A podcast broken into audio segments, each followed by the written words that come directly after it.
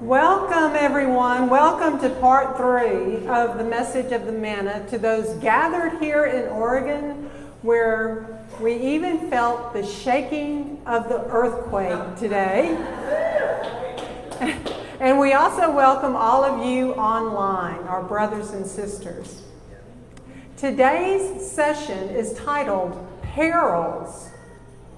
What we must know about perils is that much like pockets of chaos, they are sometimes created by our own actions, words, and deeds. And at other times, we walk straight into them at no fault of our own. We can simply be walking in covenant obedience and walk straight into a perilous pocket of chaos, which may have come, it may have come through a friend or a family member or at the workplace or an unexpected disastrous event in life.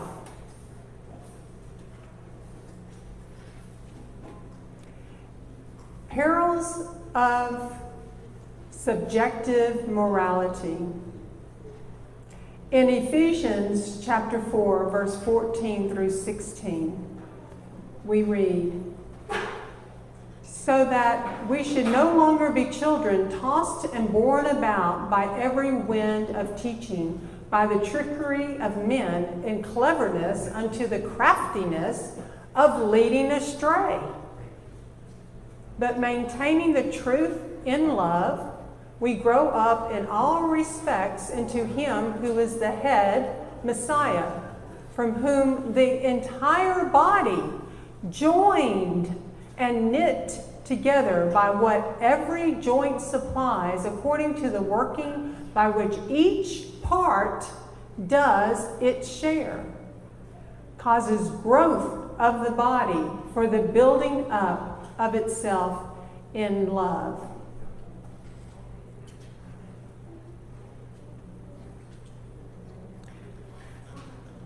The leaven of the Pharisees and Herod. This was Yahushua's warning to his disciples. And they had forgotten to take bread, and they did not have more than one loaf with them in the boat. And he was warning them, saying, Mind! It wasn't a casual warning, it was a warning. Mind! Beware of the leaven of the Pharisees and of the leaven of Herod. And they were reasoning with one another, saying, Because we have no bread?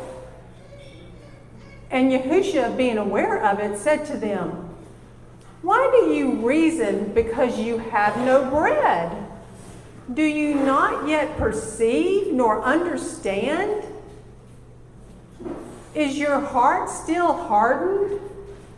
Having eyes, do you not see? And having ears, do you not hear? And do you not remember? You know, I was a little bit intimidated by all those questions. I, I could relate to the, his disciples. Yahushua goes on to say, When I broke the five loaves for the 5,000, how many baskets filled with broken pieces did you pick up? They said to him, Twelve. And when I broke the seven for the 4,000, so he has more bread, fewer people, right? And when I broke the seven for the 4,000, how many large baskets filled with broken pieces did you pick up? And they said, Seven. And he said to them, How do you not understand?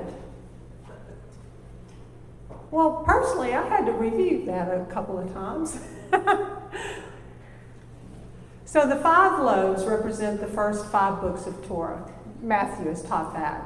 So I had a jump start on that part which were the pure word of Elohim. The five loaves fed a thousand more people to full satisfaction and even had 12 baskets of leftovers, and the 12 always rather connects back to the 12 tribes. So all of the people received full nutrition with more leftovers than we'll see that fed the 4,000. Now, the seven loaves represented, in my understanding, two additional books of leavened doctrine added by man. Now, what was interesting when I was reading that account, Yahweh still blessed the bread before the feeding. I was kind of like, huh, you're going to bless that, huh? And then it dawned on me it was because he knew his true word was mixed in, and his word does not return void. However, the seven loaves fed fewer people, and there were only seven baskets of leftovers. To be satisfied, the crowd of 4,000 had to eat more of this genetically modified man made doctrine, like we used to do in the traditional church setting, to receive enough of his word to be satisfied.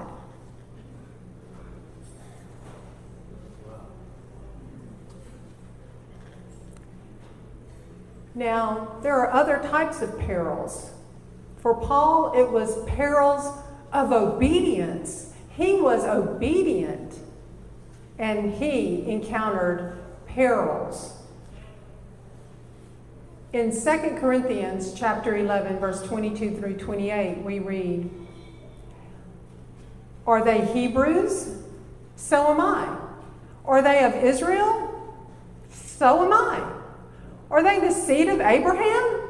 So am I. Are they servants of Messiah? I speak as beside myself. I am more. In labors, much more. In stripes, above measure. In prisons, more frequently. In deaths, many times. Five times I received from the Yehudim 40 stripes less one. Five times. Three times I was beaten with rods. Once I was stoned. Three times I was shipwrecked. A night and a day I have been in the deep, in many travels, in dangers of waters, in dangers of robbers, in dangers from my own race, in danger from the nations, in dangers in the city, in dangers in the desert, in dangers in the sea, in dangers among false brothers, in toil and hardship, in watchings often, in hunger and thirst, in fastings often, in cold and nakedness, besides the matters from outside, what comes upon me daily, the anxiety for all the assemblies. In Matthew chapter 5, verse 10 through 12, it says, Blessed are those persecuted for righteousness' sake, because theirs is the reign of the heavens.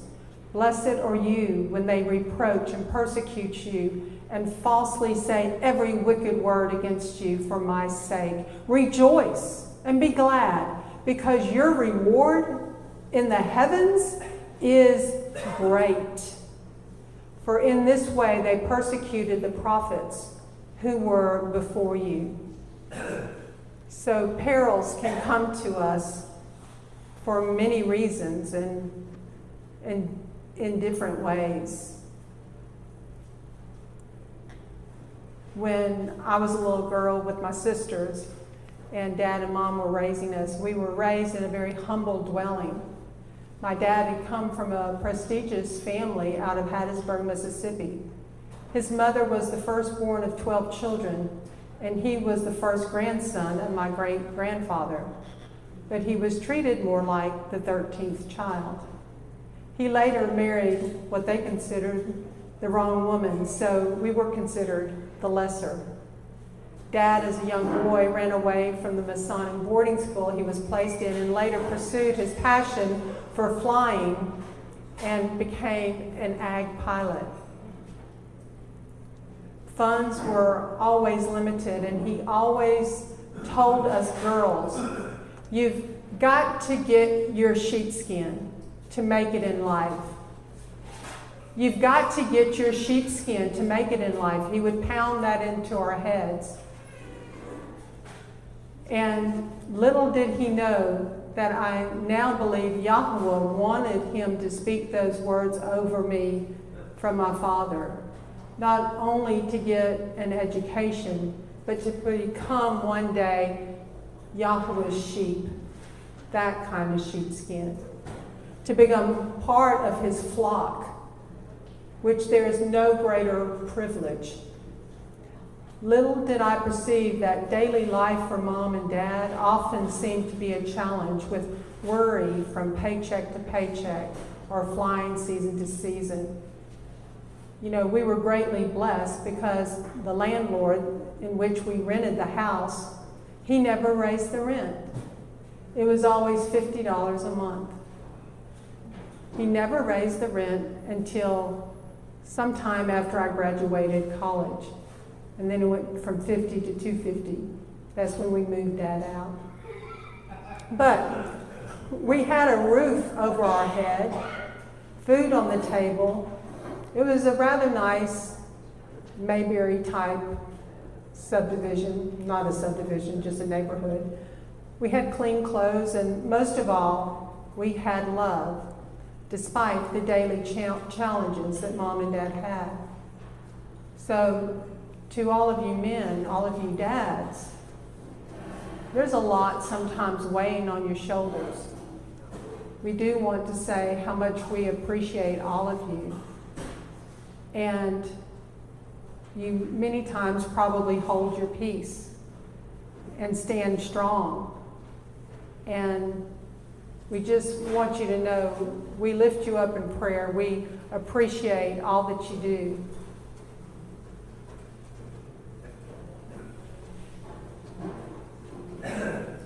Yahweh will try us. Just ask the Israelites at Marah.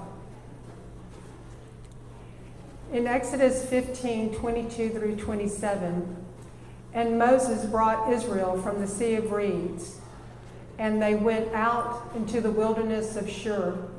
And they went three days in the wilderness and found no water. And they came to Marah, and they were unable to drink the waters of Marah, for they were bitter. So the name of it was called Marah. And the people grumbled against Moses, saying, What are we to drink? Then he cried out to Yahweh, and Yahweh showed him a tree. And when he threw it into the waters, the waters were made sweet. There he made a law and a right ruling for them and there he tried them. And he said, If you diligently, if you diligently obey the voice of Yahweh, your Elohim, and do what is right in his eyes, and shall listen to his commands, and shall guard all his laws, the same guarding as a soldier would guard, I shall bring on you none of the diseases I brought on the Egyptians. For I am Yahweh who heals you. And they came to Elim, where there were 12 fountains of water and 70 palm trees. And they camped there by the waters. There were healing qualities in that tree and we studied about the balm of Gilead. The balm of Gilead was a rare perfume used medicinally that was mentioned in the Hebrew Bible and named for the region of Gilead where it was produced. The expression stems from William Tyndale's language in the King James Bible of 1611 and has come to signify a universal cure in figurative speech. The tree or shrub producing the balm is commonly identified as Commiphora gileadensis. However, some botanical scholars have concluded that the actual source was a terebinth tree in the genus Pistacia. I've always thought that was interesting. I always wanted to figure out what was a terebinth tree because it's so prevalent in his word. So the bitter waters became good. He will try us. Just ask Korah. Korah's rebellion and his pocket of chaos in Numbers 16 1 through 3. And Korah, son of Yitshar, son of Kohath, son of Levi, took both Dathan and Abiram, the sons of Eliab, and On, son of Peleth, sons of Reuben, and they rose up before Moses with some of the children of Israel, 250 leaders of the congregation, called ones of the men, meeting, called, called ones of the meeting, men of name. And they assembled against Moses and against Aaron and said to them, Enough of you, for all the congregation is set apart, all of them, and Yahweh is in their midst. Why then do you lift up yourselves above the assembly of Yahweh? Let's take a listen to this clip.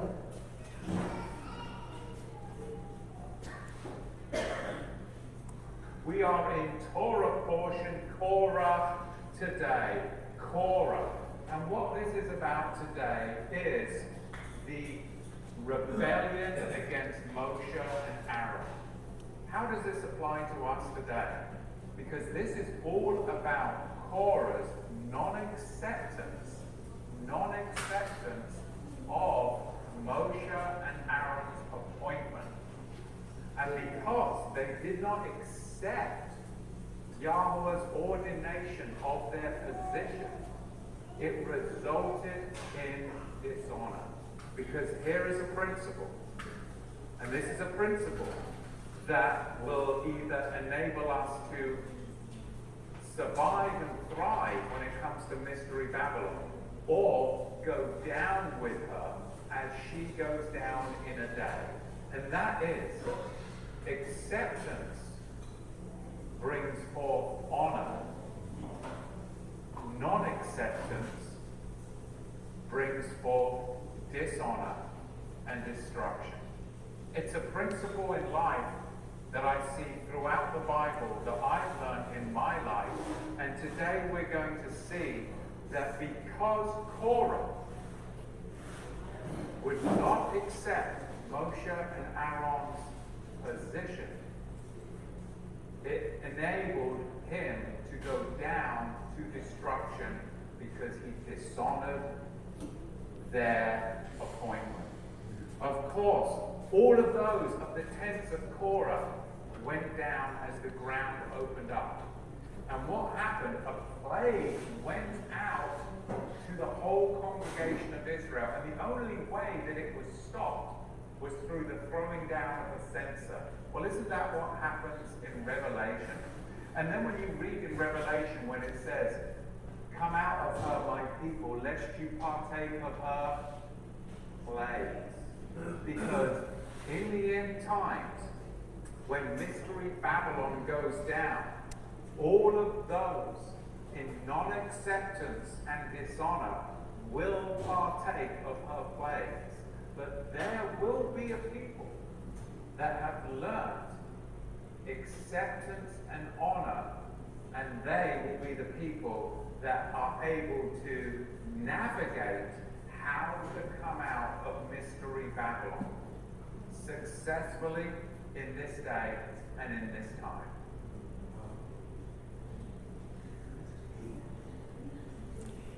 He will try us just as Achan at the valley of Achor which means trouble, disturbance. And it's essentially a pocket of chaos, just like Korah brought into the camp, a pocket of chaos.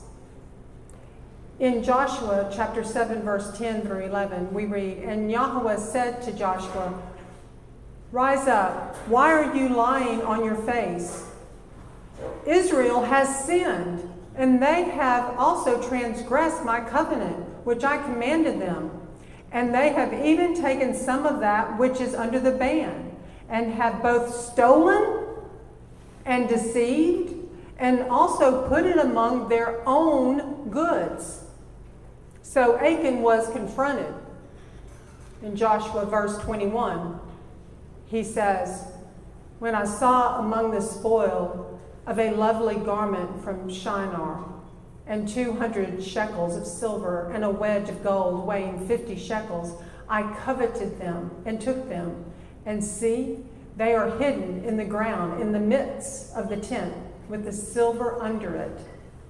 And Joshua sent messengers, and they ran to the tent, and see, it was hidden in, the, in his tent, with the silver under it. And they took and they took them from the midst of the tent, brought them to Joshua and to all the children of Israel, and laid them out before Yahweh. Then Joshua and all Israel with him took Achan, son of Zerah, and the silver, and the garment, and the wedge of gold, and his sons, and his daughters, and his oxen, and his donkeys, and his sheep, and his tent, and all that he had, and they brought them to the valley of Achor.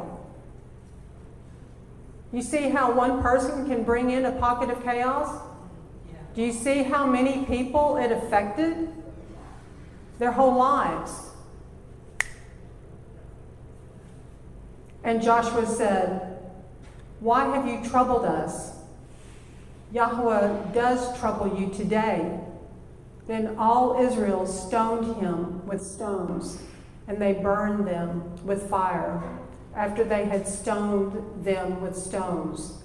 And they raised over him a great heap of stones, which remains to this day. Then Yahweh turned from the fierceness of his displeasure. Therefore, the name of that place has been called the Valley of Achor to this day.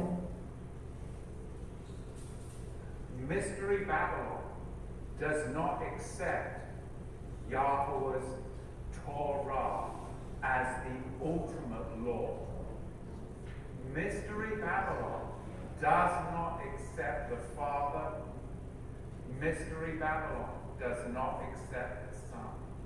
Mystery Babylon does not accept the Torah of Moses. And Mystery Babylon is a dishonorable creature. Mystery Babylon thrives on contracting with fallen man to be a partakers of dishonor, rebellion, and iniquity. And by so doing, they shall partake of her plague. And we are going to see that plague come upon this world in our generation in one day. I believe that day is coming soon. I believe that day is coming soon.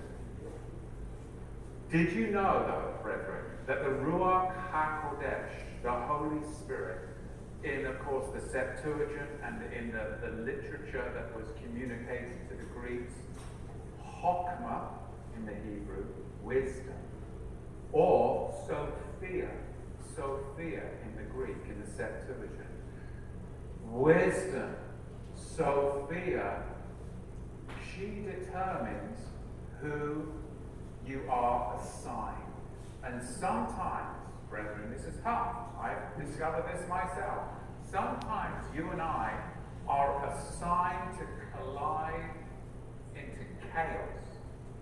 Sometimes you and I are assigned to collide into dishonorable people. Sometimes you are assigned a trial by fire to see whether you will accept it and come out refined and honorable, or whether you will argue and fight against it and come out in dishonor and find yourselves in rags and tatters. I used to, brethren, I used to think that fighting and arguing was a sign of strength. Because I was like a scrappy dog, backed into a corner. And you know what? I was raised, if, if you come at me, then it's on. We're going to fight.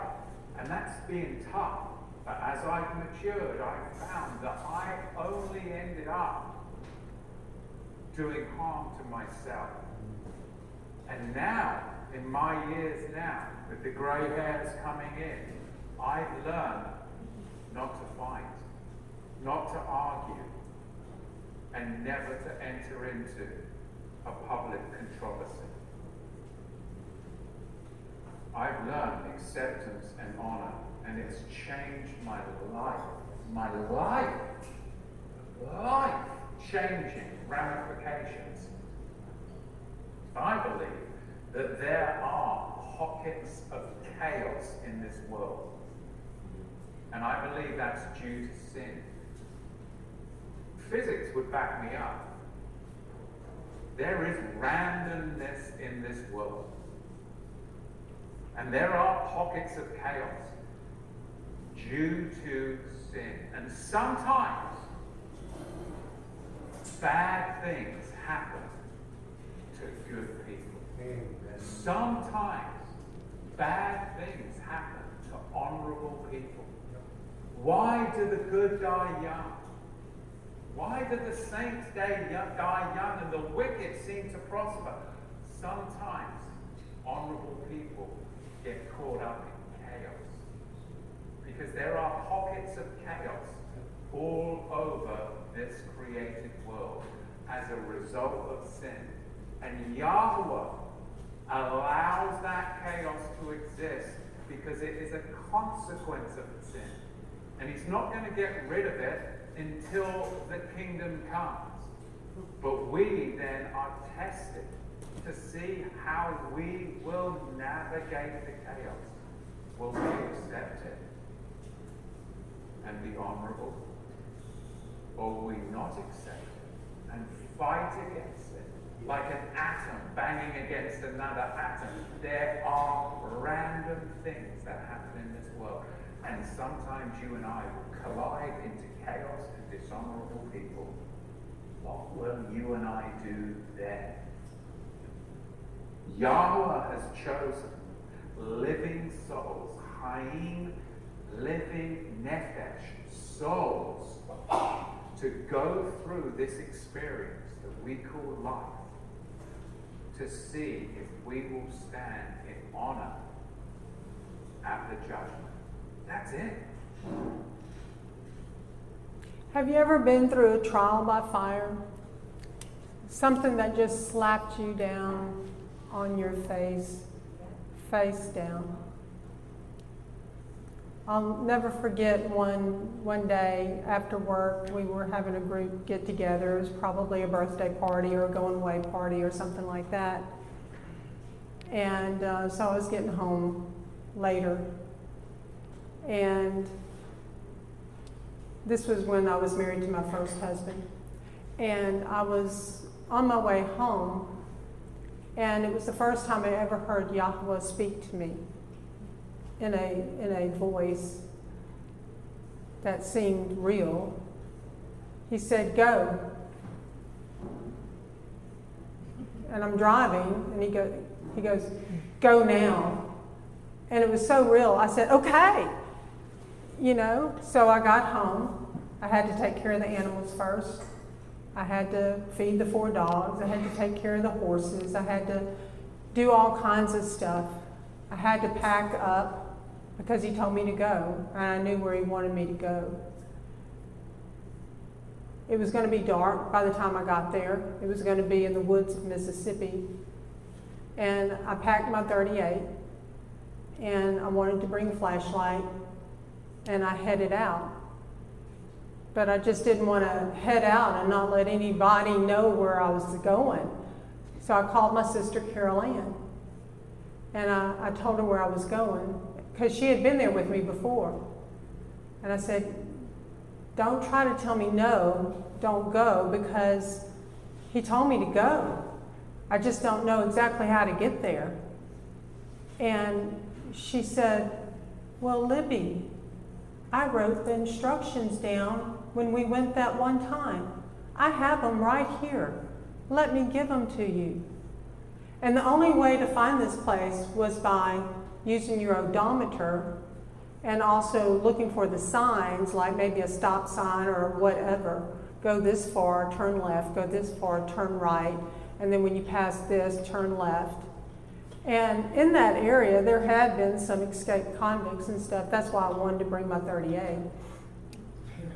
Just wanted to clarify that. And so I pulled up to the gate. The gate was locked. I said, oh. I said, oh. You know? And but then I looked at the end of the gate and the tree, and there was a gap. I said, I can get through that. So I got out of the car and I went to go get the flashlight. I forgot the flashlight. Y'all had a full moon that night. I had no problem. It was almost like walking in daylight. And that night changed my whole world. Trial by fire, pocket of chaos, devastation, where you can't even speak. So his timing was absolutely perfection. And in the end of days, when perilous times come, you're not going to have to wonder, well, should I do this? Should I do that? No, just wait. He's going to tell you. He's going to tell you. So, even though I tried to protect my family, tried to put out that fire, tried to live in forgiveness and acceptance and honor. Two weeks later, I'm at my cubicle at work.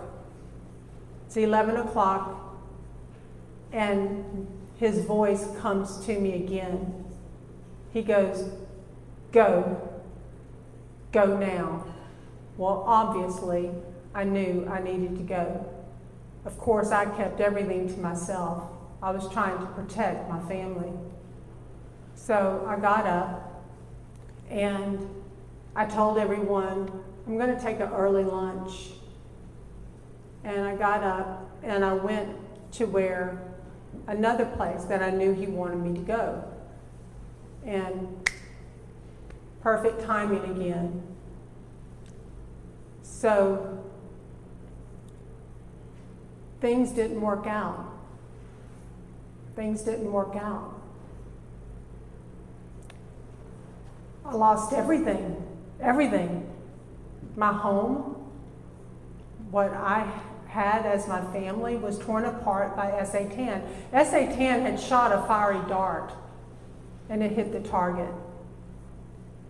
I had to give away my dogs that I trained, Labrador retrievers. I had to find homes for my horses. I had to pack up the entire house. I had to ask Carol Ann if I could sleep on her sofa. I had no rights because when you're young and in love, you sign prenuptial agreements. But Yahweh was good. He gave me beauty for ashes. I stayed the course, I persevered. Almost having a nervous breakdown, probably came as close as I could even imagine. But His strength is in us. And we can do all things through Yahusha that strengthens us.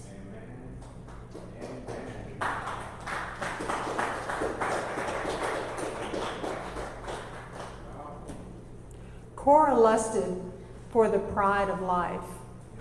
Achan lusted for the lust of the eyes and the lust of the flesh.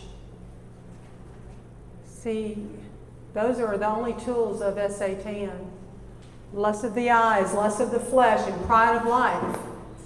And what people throw away for such. What people throw away for such we too fall into lust and pride when we do not control our physical fleshly appetites. We can manifest pockets of chaos internally and externally. And if we continue to seek the fleshly delicacies of this world and overly eat, and that is only one example. Okay? There's a lot of different aspects to this because you can overindulge the flesh in any shape or form. Then pockets of chaos can be created with subsequent consequences, not only to that one individual, but to all of those around them. Chastisement and consequences always follow Yahweh's chosen ones when they step out outside his covenant, when they step out from under the umbrella of Yahweh's covenant commands. You get wet. Sorry, you get wet. He can only protect us if we stay under his umbrella of covenant, of his covenant commandments. He chastises us because he loves us and he wants the best for us. Today, overindulgence is being sorely promoted to the next generation, and they are greatly suffering. That is truly a pandemic. The next generation coming up, we heard the physicians the other day 10 year olds, 16 year olds having issues. I'm not really sure. It's just been an amazing journey that Yahweh took me down this path to speak on this topic. And I think it's just the tip of the iceberg. And I think it possibly is a way to reach the next generation and wake us up from our stupor. Because this evil world is doing a number on the generations. And they're normalizing it all. And then they're sitting back and they're laughing. Greater is he that is in us than he that is in the world.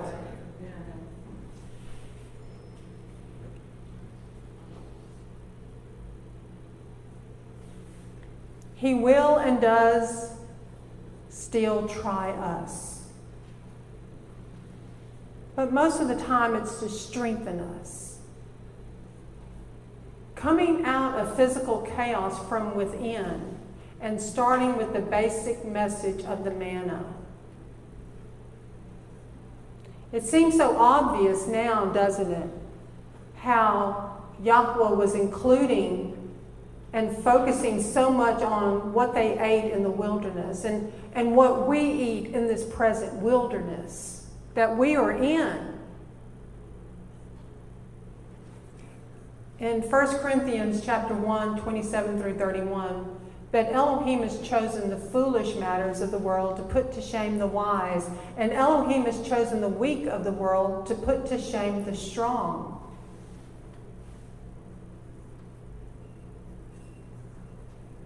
He shows you the strength you have that you never thought you had. And Elohim has chosen the lowborn of the world and the despised and the ones that are not, that he might bring to naught the ones that are, so that no flesh should boast in his presence. And of him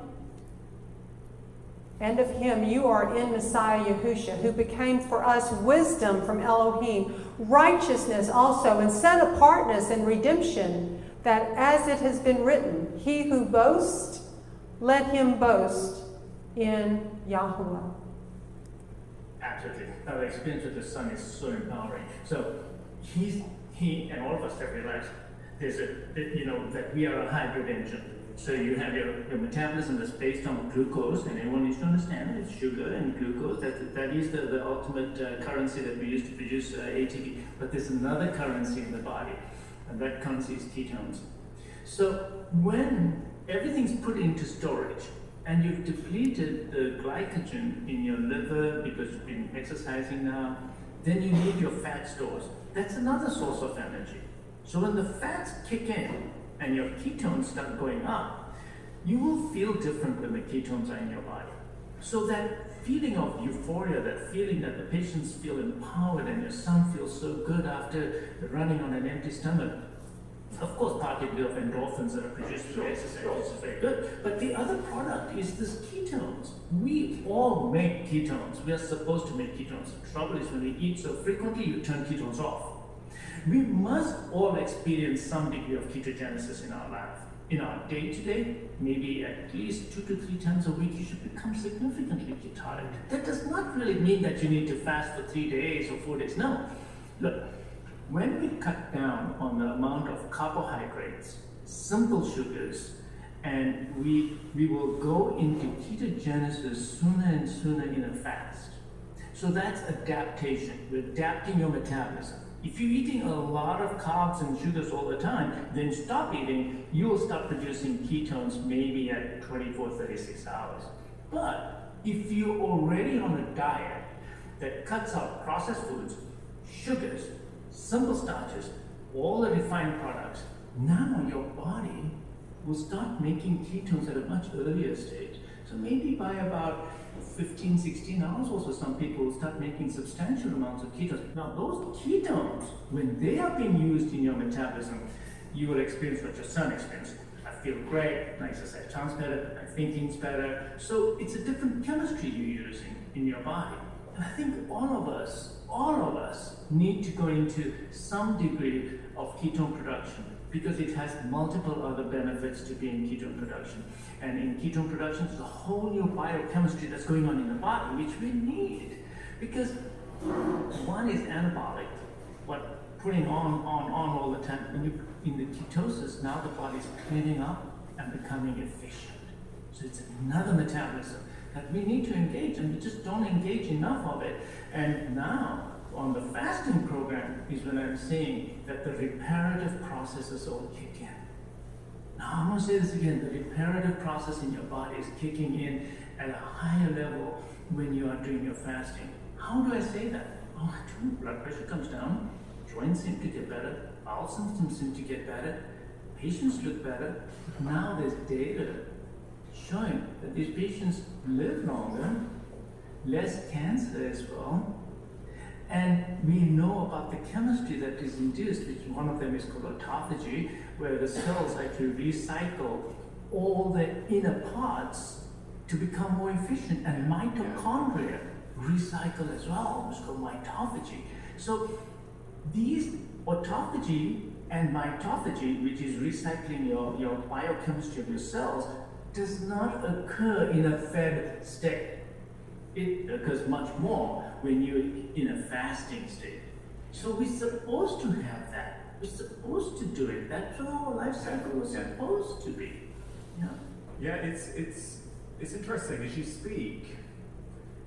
You remind me very much of a conversation I had with Dr. William Lee uh, very very recently on the podcast, who's done a lot of research into comparing food as medicine compared to drugs. And uh, Dr. Lee talks about these uh, defense systems that we have inside our body. He's got these five. He talks about these five defense systems, and he talks about using food as medicine to support these defense systems. And you know, there are things like you know, inflammation, the immune system, the gut microbiome, uh, stem cells, DNA. And it's interesting. He talks about what particular foods have been shown to support those various defense processes. But also, what you're talking about is the withdrawal of foods uh, at prescribed set intervals also activates these natural defense processes that the body has got.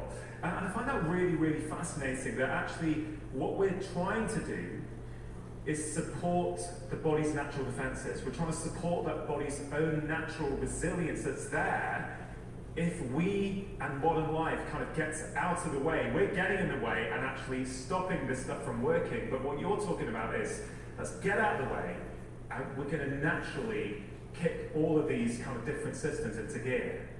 It's all right. Now, Dr. Lee, amazing. So he talks Yeah. about the foods that you want to, to, to, to consume to, to, to bring about these beneficial changes, right? And the mechanisms are uh, immunity, of course, and stem cells, as you mentioned, and, and, and uh, your gut microbiome, which we know now plays a huge role in your day-to-day Yeah. health.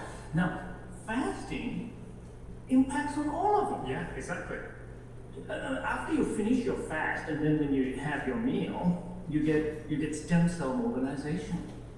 So after a fast, you're getting you're getting more stem cells mobilized from your bone marrow. Now, what are stem cells? Stem cells will go into the circulation, go to the parts of the body, and they already have messages on them, tagging them where to go, what to do. The body has immense internal signals. So these stem cells go exactly and hone in exactly where they need to go and create the new cells and repair the body because maybe those cells that were senescent died. maybe certain uh, organs, uh, dysfunctional cells died, and these stem cells moving. And we know that. We know this is stem cell mobilization that occurs with fasting. You talk about growth hormone. Growth hormone. You want to increase your growth hormone? Growth hormone, as you know, goes down after the age of 30 and plummets, really goes down. Growth hormone is responsible for muscle building, and growth hormone production skyrockets when you're fasting because your body makes much more growth hormone. You, you need more than taking shots. So if you exercise in a fasting state, you'll actually put on more muscle mass, which is what your son is going to come back and tell you that, Dad, I'm, I'm putting on more muscle in my fasting state when I exercise it then than if I exercise It's because of growth hormone. So it's another immunity. Your immunity gets better when you're fasting. During a fast, your body is developing mechanisms to strengthen itself, and, and, immunity does go up. And we know that, that certain foods will do the same thing. But there you go. Now imagine the power if we join the organs together. So eat the right foods, eat the foods to improve your immunity as well, and do the fasting as well. Right? Uh, this, is just, I think that the future is so exciting in this area where, where people like you and Dr. Lee come together and we're going we're to change things and say, look, we need to change what we're eating. We need to change the sourcing of our foods, and we need to broaden our outlook. Look at the microbiome. I didn't even talk about the microbiome just now. So fasting does affect the microbiome. Yeah. yeah.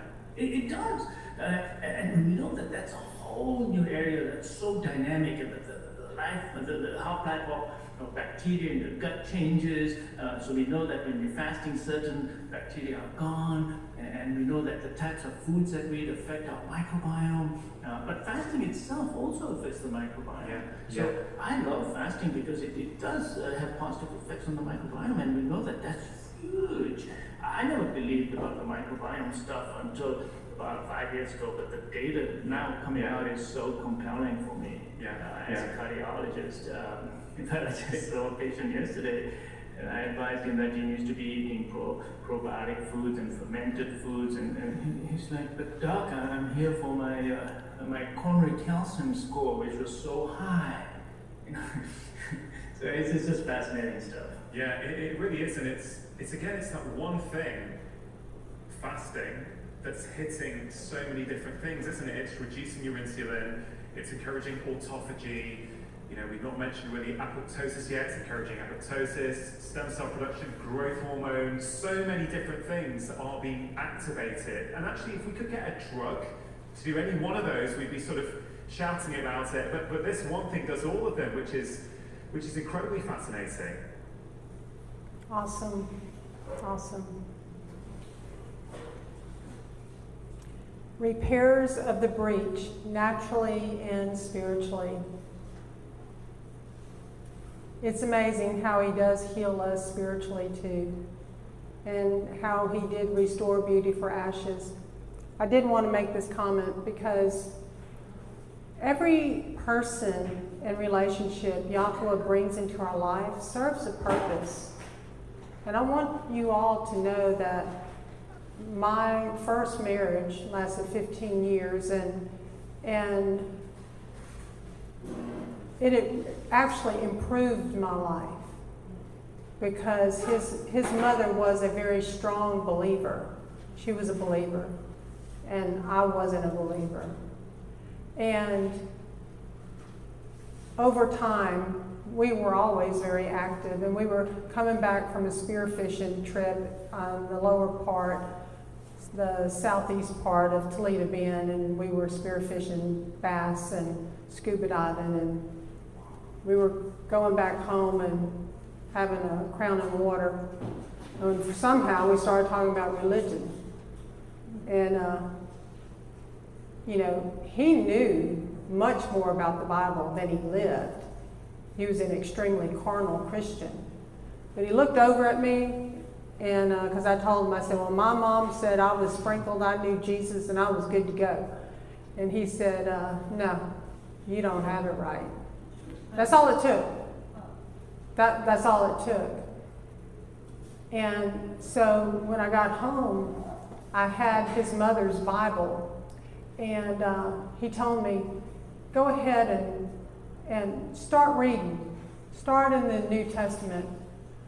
And he, and he told me, now, don't overpromise Yahweh. If you're not going to carry it through, don't overpromise. So I was just like, okay, whatever you say, you know. So I, I promised God at the time I would read one verse a day. And of course, I read much more. And I asked Yahweh to teach me because I said, I've heard this, I've heard that. What way is it? I don't know. What, what way is it? And I literally read it and wept. And so I read it for two years and I prayed for church. But at the time, where we were at, and since we owned a rock and roll club, pretty much just right down the block from the biggest church in town, I, I didn't think that would be probably the place for me to start out. I didn't know how that would jihad, you know? So I continued to pray, pray for a church, because that's what you're told to do, right? So that's what I did. And Yahweh moved us out to the country. And the couple we were buying the house from, the woman, Wanda, came out and she said, Hey, Libby. I said, Yes, Wanda.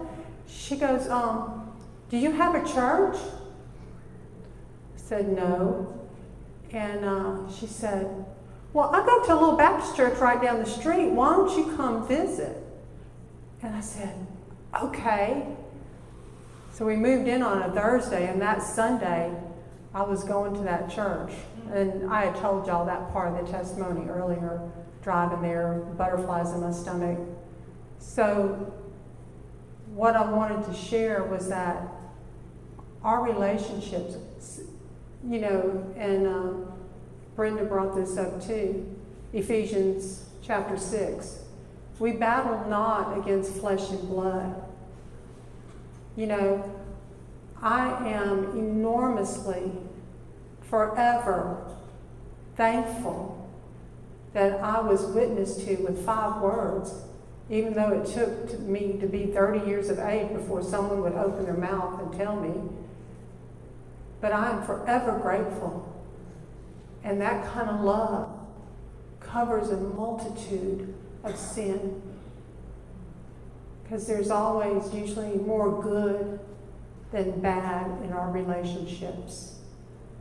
And forgiveness, as we spoke of earlier, is extremely important.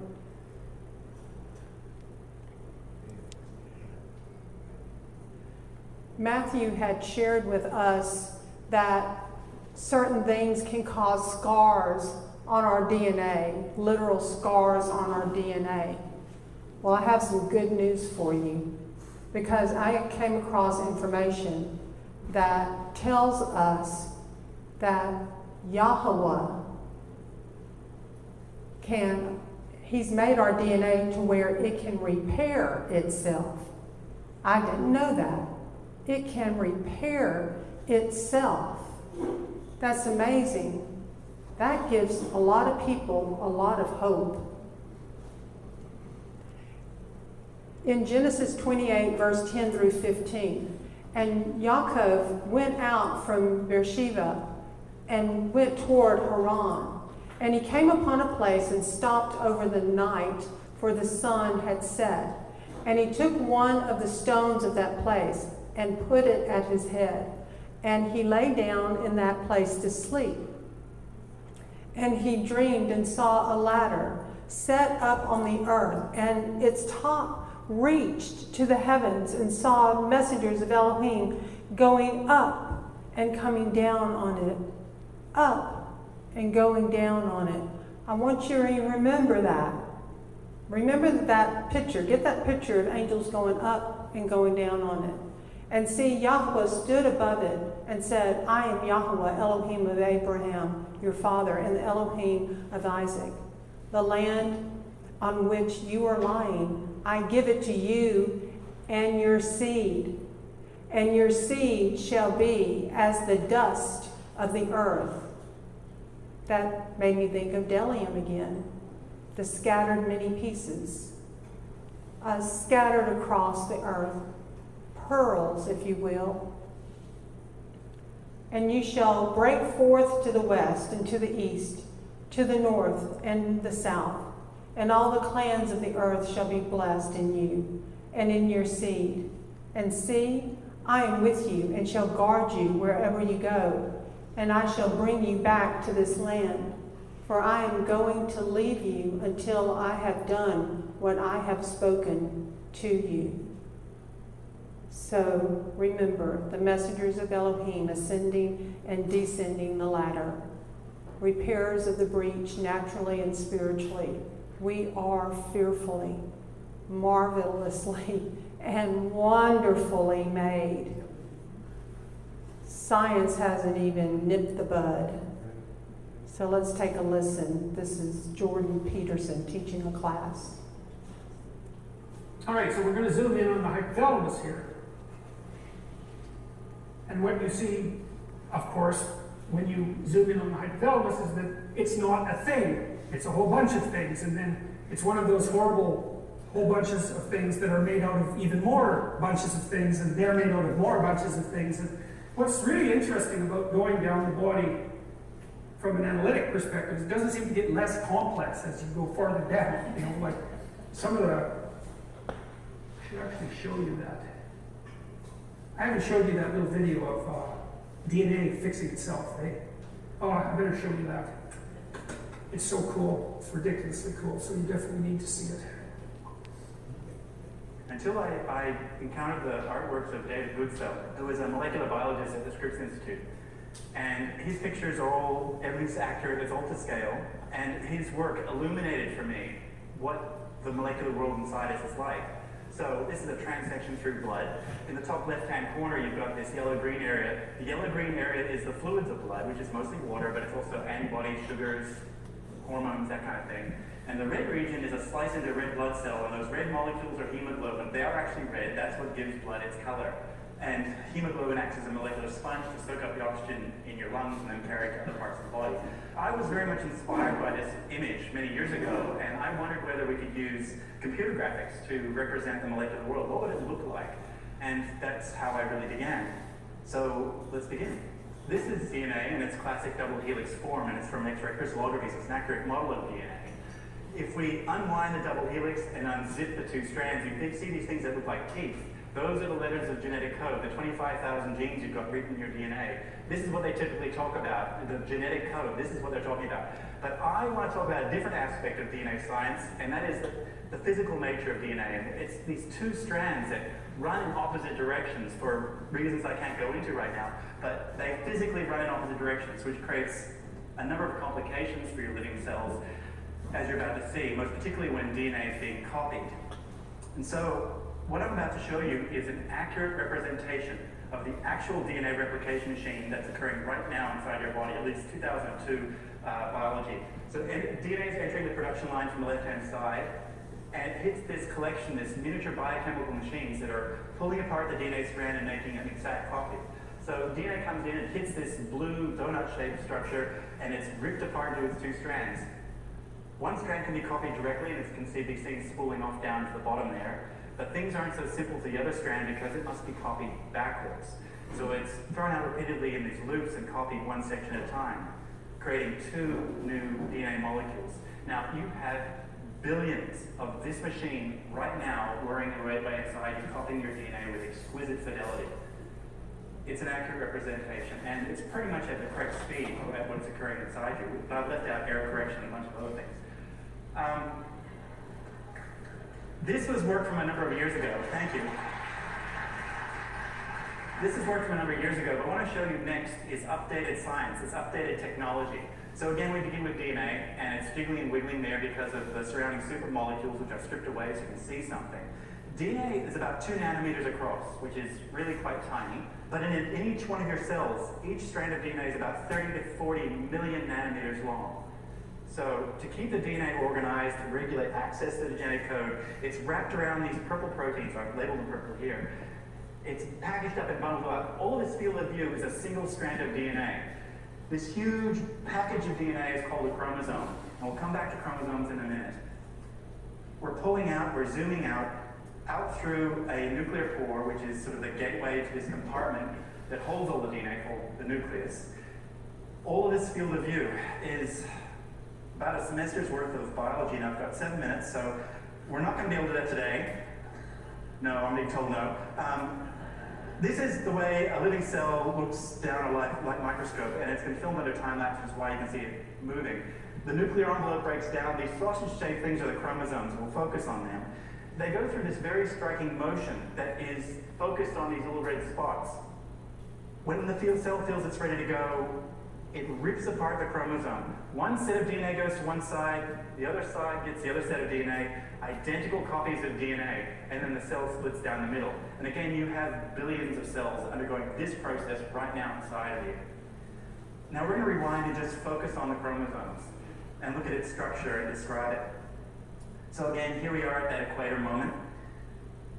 The chromosomes line up, and if we isolate just one chromosome, we're going to pull it out and have a look at its structure. So this is one of the biggest molecular structures that you have, in, at least as far as we've discovered so far, inside of us. So this is a single chromosome, and you have two strands of DNA in each chromosome. One is bundled up into one sausage, the other strand uh, is bundled up into the other sausage. These things that look like whiskers that are sticking out from either side are the dynamic scaffolding of cell. Um, they're called microtubules, but the name's not so important. But what we're going to focus on is this red region. I've labeled it red here. And it's the interface between the dynamic scaffolding and the chromosomes. It is obviously central to the movement of chromosomes. We have no idea, really, as to how it's achieving that movement. We've been studying this thing called the kinetochore for over 100 years with intense study, and we're still just beginning to discover what it's all about. It is made up of about 200 different types of proteins, thousands of proteins in total. It is a signal broadcasting system. It broadcasts through chemical signals, telling the rest of the cell when it's ready, when, when it feels that everything is aligned and ready to go uh, for the separation of the chromosomes. It is able to couple onto the growing and shrinking microtubules. It's transiently, it's, it's, it's involved with the growing of the microtubules, and it's able to transiently couple onto them. It's also a tension sensing system. It's able to feel when the cell is ready, when, when the chromosomes are correctly positioned. It's turning green here because it, it feels that everything is just right. And you'll see that there's one little last bit that's still remaining red.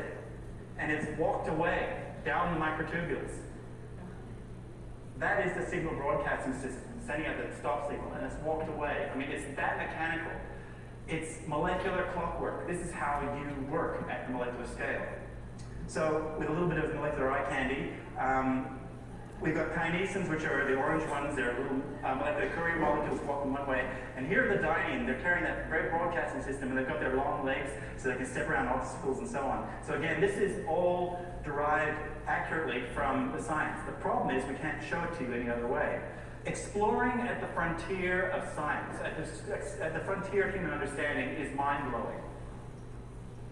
Discovering this stuff is certainly a pleasurable incentive to work in science. But most medical researchers, this is just discovering this stuff is simply steps along the path to the big goals, which are to eradicate disease, to eliminate the suffering and the, and the misery that disease causes, and to lift people out of poverty. Thank you. So like, that's just so ridiculously mind-blowing. it's almost unbearable I mean, to think about that as clockwork even is, is a pretty strange idea because all those little things walk over obstacles. It's like, how the hell does that happen? They're just molecules. So it's so cool because when you go down, you think simple, but. And you know, he said at the beginning when they were taking that, when the little machines were taking that DNA apart, that they didn't show the error corrected. You know, there's other little machines that go along and see if everything's okay, and if it isn't, they cut it out and put a right piece in. It's like, yeah, things we don't understand. There's no shortage of them, that's for sure. Disciplined obedience to His word. We reap what we sow. Our decisions determine our destiny. Our decisions determine our destiny. To be the best that we can be, we must take covenant responsibility for our decisions and subsequent consequences, both physically and spiritually. What happens when we are physically fasting? Well, we go into a beautiful, detoxifying, cleansing state. I say beautiful because we know how to now better prepare our bodies to go into a fasting lifestyle without shocking our bodies feeling horrible, fe- feeling deprived, and saying, forget this. Our body knows what it needs and where it needs it. We just need to get out of the way. It knows where to get it as well. But if we keep our bodies constantly focused on digesting and overindulgence of food three times a day with snacks and sugary drinks in between, our bodies cannot function optimally. If our bodies are not functioning, functioning optimally, our spiritual walk also suffers. Once we achieve a lifestyle cycle of physical fasting, we have more energy, less brain fog, sleep better, less bloating, less digestive issues, weight loss, more time to feast on His Word, and you have more time in general. We are in the best shape possible to help those around us physically and spiritually. In addition, we are calmer. We have less depression about what condition our condition is in. As His kingdom of priests, we are focused on our written goals and prayer requests, both physically and spiritually. If we keep a journal of such, we see our progress and are encouraged to keep on keeping on. So, steps to consider when preparing to fast and pray. This is not an exhaustive list, just a few thoughts. It's not medical advice in any way. I'm not telling anybody what to do. I'm not even telling you if, if you don't want to fast, you don't have to fast. I'm not telling you you know, Yah has empowered you with His Ruach. He's the one that leads and guides you. So determine if your body in your present state of health can physically fast. You may not be able to. If not, you can fast from activities or habits that may pull your attention away from Elohim. A person must first enter a fast with the proper mindset because we know the battlefield is in the mind. Our first question should be why am I fasting? Is it for health, spiritual reason, closeness to Yahweh, hormonal reset, general care of our bodily temple? Is it for weight loss, which is just a natural result, or all of the above? Set goals physically and spiritually. Also, know fasting is not one size fits all. Let Yahweh lead and guide you to the type of fast. Listen to your body. Fast accordingly. And when you feast, feast on nutrient dense foods. Be carb conscious. You don't have to eliminate all carbs, but try to keep them around 50. You know, a keto diet keeps it around 20. That's pretty tough. But keep it no greater than 50. Well, that's what I've done. I'm just sharing with you just a general area number. And feasting on nutrient dense foods is important because when you're young, and a lot of young people are discovering intermittent fasting. And since they're young, they can pretty much eat anything during their feast and get away with it, at least they think they can. But even for them, it would be best if they would choose nutrient dense foods and start reading the labels on these products that this world calls food. And consider taking a course to get started. That's what I did because if Yahweh was going to have me come talk to his people,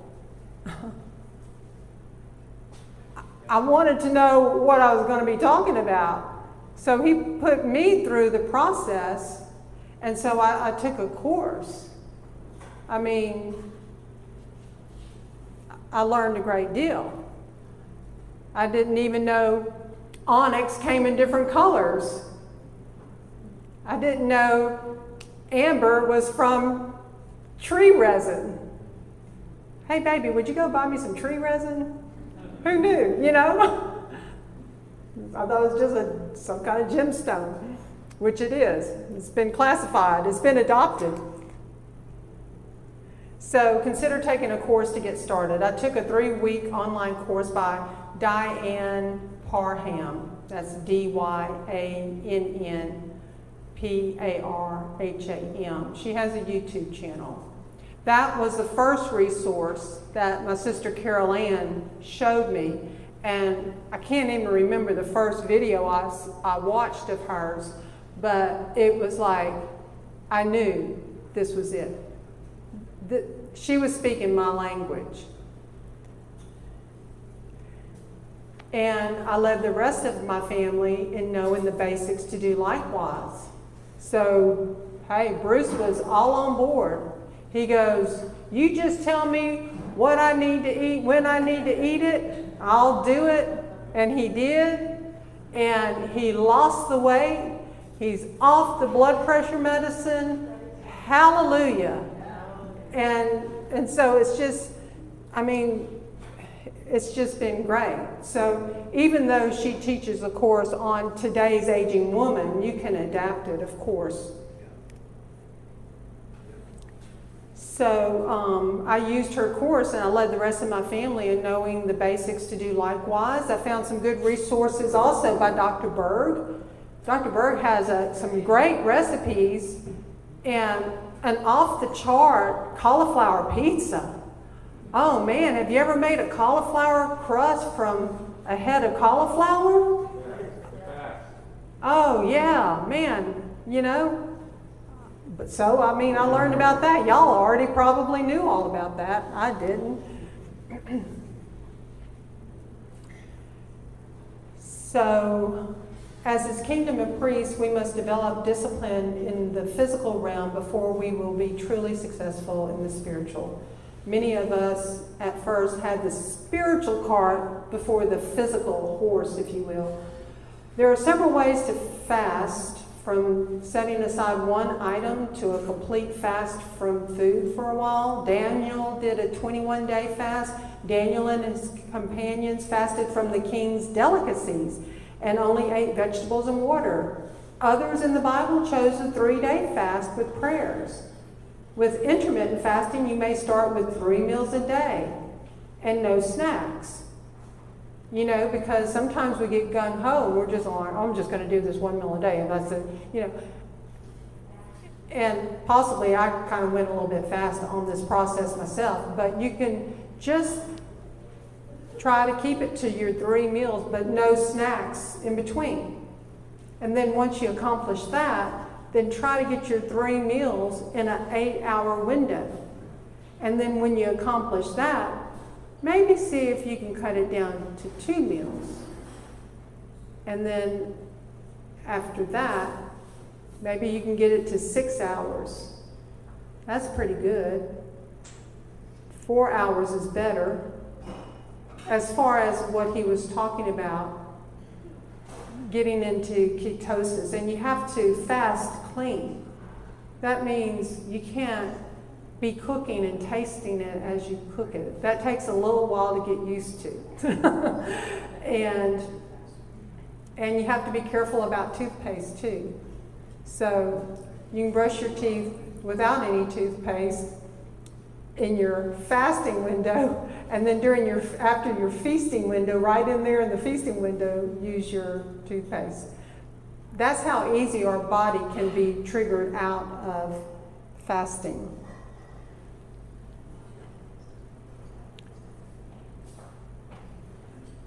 Okay, so I think I went over that and and keep in mind also that you can fluctuate between all of these. Like when we're traveling, I may widen my windows to six hours. Most of the time, I have a two hour window and fast for 22 hours. And if I need more time, I'll expand it to four and six.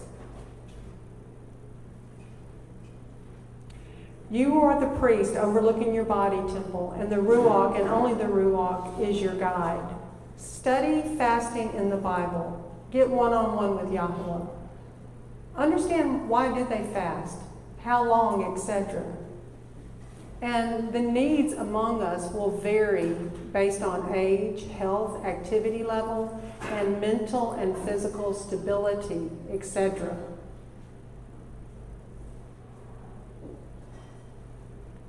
So Dyann's course that I took, and I'm not advocating her course, I just found it helpful to me. And she's a mindset coach for people that have really struggled staying on course. And it's a community group to encourage one another online. And I, I think it was a pretty good setup. So her course was what I personally needed, but you may be different. There are several intermittent, intermittent fasting courses available. No one should make your physical and spiritual choices for you. That is, that is between you and Yahweh. That is what I liked about Dyann. She doesn't tell you what to do, she only coaches you in your decision making intermittent fasting process. Dyann is a 56 year old wife and mom of two amazing kids. She has worked in the health and fitness industry for almost 30 years. She started her career as a certified group fitness instructor when she was in the United States Air Force. She has also worked as a personal trainer and nutrition coach. For the past 10 years, Dyann has worked as an online health and fitness coach. She currently holds certification as an exercise nutrition coach with Precision Nutrition as well as a running coach certification with UESCA. Diane started researching intermittent fasting when she turned 47 and started realizing that her body's hormones were changing. She had recently been diagnosed with a pre diabetic condition and was also insulin resistant. Because of her sudden inability to lose weight, she also sensed that her thyroid was also out of balance. Using her experience in the health and wellness field, along with her research on intermittent fasting, Di made the decision to take control back of her own health and was able to heal her body. When we are faithful to Him, we have no idea what He will help us with in our body. There's stuff He spared us that we don't even know about. There's stuff He's already healed us from that we were never even aware of. Dyann's passion is to teach and empower other women to do the same. And I believe through us, we also can reach our husbands and men in our families. Dyann has created a new approach to intermittent fasting that is designed specifically for today's aging woman. In this course, she will teach you how to incorporate an intermittent fasting lifestyle that will help you look and feel your best and live your most authentic life. And it was a three week course and it was um, very beneficial. With most intermittent fasting courses, they will have the various promotional items. Keep that in mind. Do not feel you need to do all that is promoted. I mean, Dyann is up front. She does this for a living, she does it for an income, so she puts that out on the table. Exercise wisdom, stick to the basics at the beginning and let the Ruach guide you. And it also gives you an opportunity to witness to other people in the community about knowing how to eat clean and unclean foods based on Leviticus 11. So it's a, it's a way to reach other people too. If she may be helping me, and I don't know her religious beliefs, but hopefully I can reach her.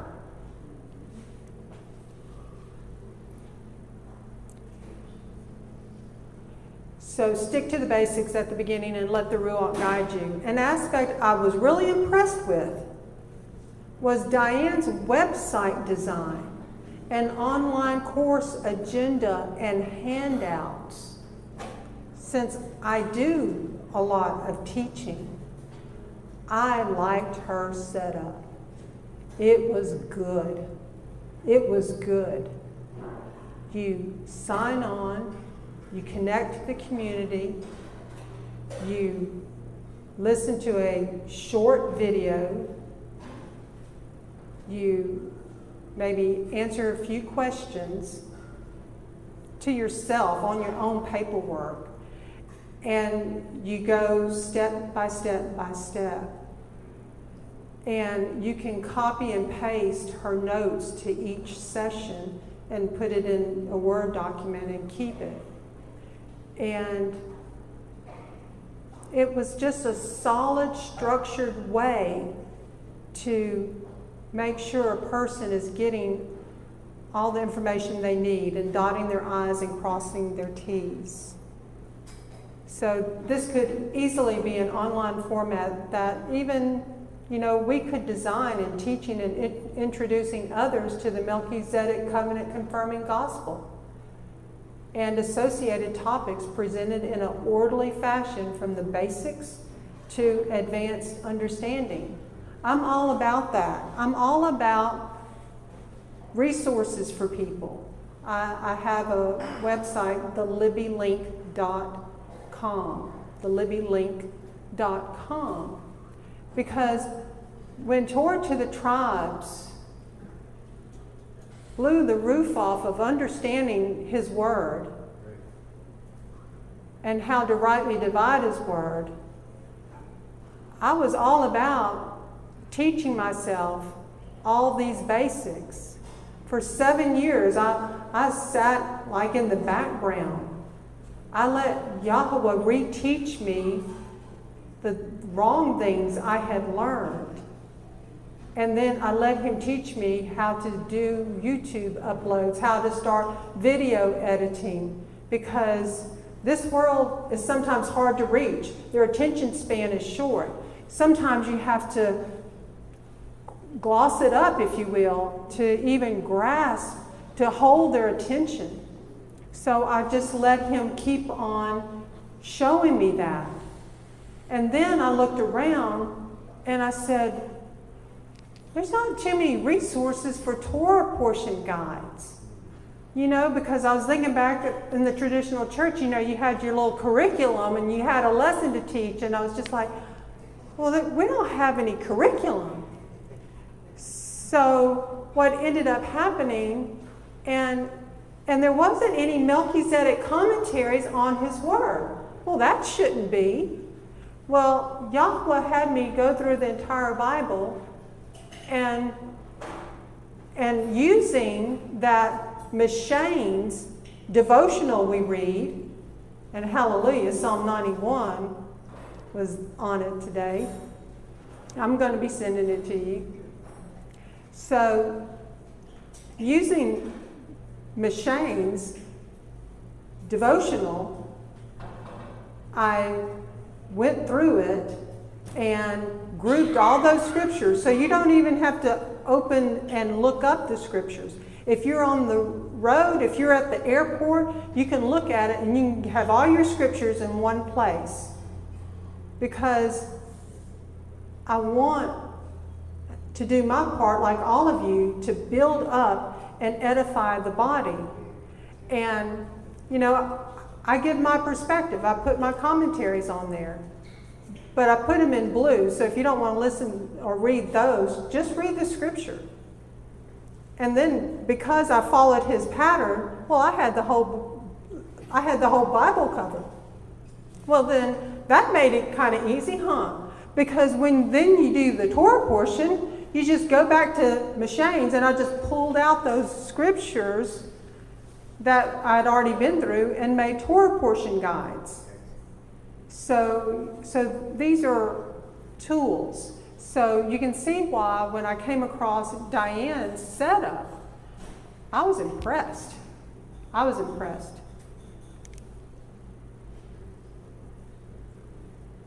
So we can celebrate. Is not this fast that I choose to loose the bonds of wickedness, to undo the straps of the yoke? To let the oppressed go free, and to break every yoke.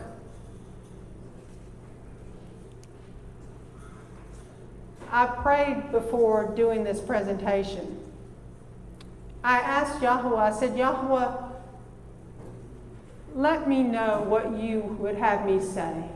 Let me know. Well, all my notes have been wiped out this whole presentation. There was only two slides that had my notes on them. The rest, no notes. I was saying, Doug, you know, what should I do? should I just stop everything and reboot or whatever? And um, but I just decided to go on. I figured that was his answer to my prayer. And hopefully, I hit most of the important parts. so, let's celebrate. And I want to encourage all of you on this journey. If you sh- should choose to go down this path, you will be blessed. I have been blessed. And there's a n- new generation coming up, and they need our help. They need our help. So, shalom, shalom.